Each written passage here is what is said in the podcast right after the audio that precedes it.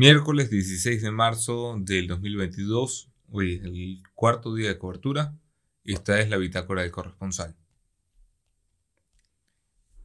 Bueno, eh, este podcast lo grabamos desde el BIF, Ucrania. Pero, a 200 metros de la frontera. Pero ya desde un hotel. Sí. hotel, dulce hotel. Anoche descansamos en realidad poco porque sonaron dos veces las sirenas en la madrugada. Yo me levanté. Descansar no es el verbo que yo usaría. Era, era literalmente era...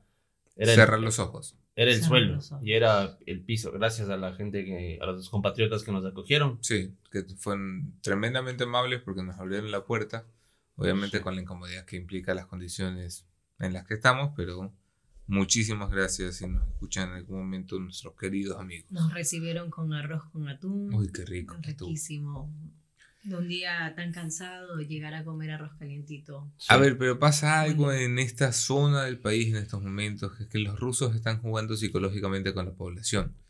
Eh, todas las noches, entre las 2, las 3, las 4 de la madrugada, eh, pasan mm, amenazas en el espacio aéreo ucraniano que encienden las alarmas, no solo aquí donde estamos, sino en ciudades que están cerca, Ivano-Frankovsky, eh, Lutana hacia arriba, eh, y, y Luz, perdón, hacia arriba y, y otras más.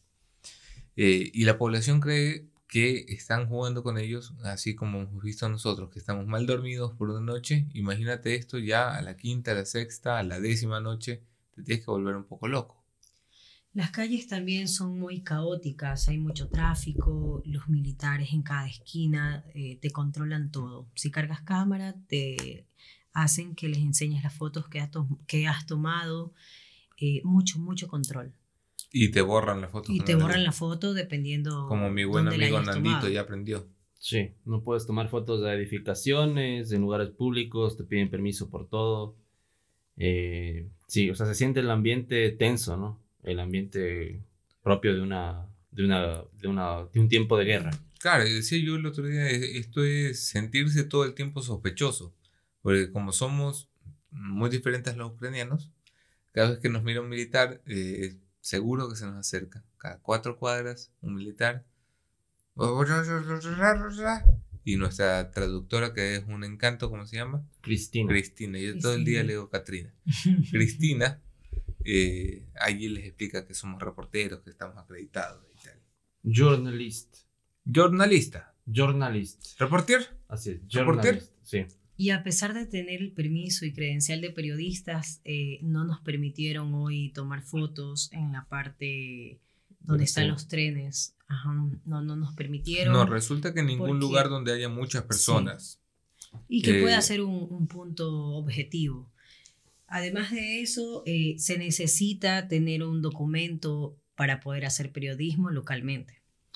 Nosotros tenemos una acreditación de las Fuerzas Armadas de Ucrania eh, que sirve, pero es muy básica. Necesitas luego un permiso de los militares de la ciudad. Del ayuntamiento, algo así. Así que hoy estuvimos en el ayuntamiento donde, eh, Dios mío santo, eh, era un municipio lleno de sacos de arena y gente con con AK-47, literalmente AK-47 y tres cargadores en el pecho de AK-47, no, de, no de Samsung. Los cargadores estaban forrados con la bandera de Ucrania. Sí, te diste cuenta, le ponían, le ponían cinta amarilla y azul. Y, azul. También me di cuenta que una señora llevaba eh, dos ramos de, de, flores y la miraban con desconfianza. O sea, llevaba flores, pero le, observaban, le, daban la vuelta es, raro, se siente esa tensión, eh, esa desconfianza en todos lados. Bueno, hoy visitamos también un refugio que me pareció una cosa maravillosa, una señora llamada Olga, eh, mm, una mujer ya madura, no me atrevo a decir su edad porque todo, todo el mundo aquí parece más joven de lo que en realidad es. Eh, pero ah, ella tenía una escuela que decidió abrir como refugio cuando empezó la guerra. Entonces, como los niños tienen sus clases suspendidas y, están ahora en la virtualidad, bueno, la, señora Olga, se llamaba, eh, abrió esa escuela para que los niños puedan ir porque es e, esa escuela es como un búnker, está en un sótano. Claro. O sea, para entrar a la escuela tienes que entrar a un sótano. Y literalmente es un búnker que han convertido en un búnker lleno de juguetes, de eh, colores, de psicólogas, de camitas. Eh, por ahí pasa un montón de gente. Y 200 personas aproximadamente se pueden quedar en el lugar. Han pasado más de, de 2.000 personas eh, que, refugiados que se han quedado a dormir con, con su familia. Eh, le preguntaba por cuánto tiempo se quedaban ahí, me dicen, no, no hay un límite, o sea, si necesitan un techo, el tiempo que sea. También eh, ellos eh, a través de una psicóloga le hacen acompañamiento a los niños que han vivido. También lloraste hoy. Sí, sí, sí, lloré y, la psicóloga también. Tres personas estábamos ahí conversando. La psicóloga lloró, la traductora lloró.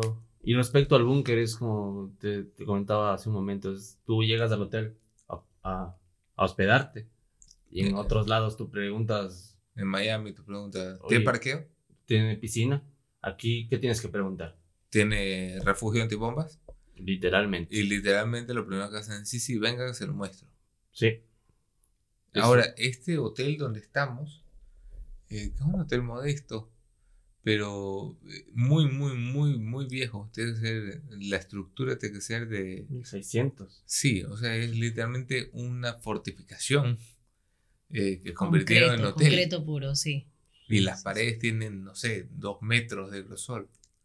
Y además está aislado, está muy, muy aislado. que eso nos comentaban para que no sea un blanco eh, de nada y, y está al lado de terrenos baldíos. Bueno, en los próximos días eh, iremos viendo eh, cómo está la ciudad. Pensamos descansar un poco eh, en este hotel, aprovechar que es un hotel seguro, bien ubicado, para hacer base aquí unos dos o tres días, hacer reportajes en la zona y las ciudades que estén cerca y valorar después cómo está el moverse por el país. Ya estamos en contacto con algunos colegas que la están pasando muy mal en, en otras partes, no tienen la fortuna que tenemos hoy nosotros Así que nos vamos a dormir eh, por primera vez temprano. Son las 11 de la noche. Esta vez. Sí. Ojalá, o sea, ojalá podamos, podemos dormir más de 6 horas, digo yo. Ojalá. Para levantarnos a las 7 de la madrugada. 7 de la madrugada acá. Sí. 7 de la madrugada. Sí. Mañana nos toca madrugar, eso sí. Bueno, gente. Ahí se escuchan. Bye, bye. Chao, chicos.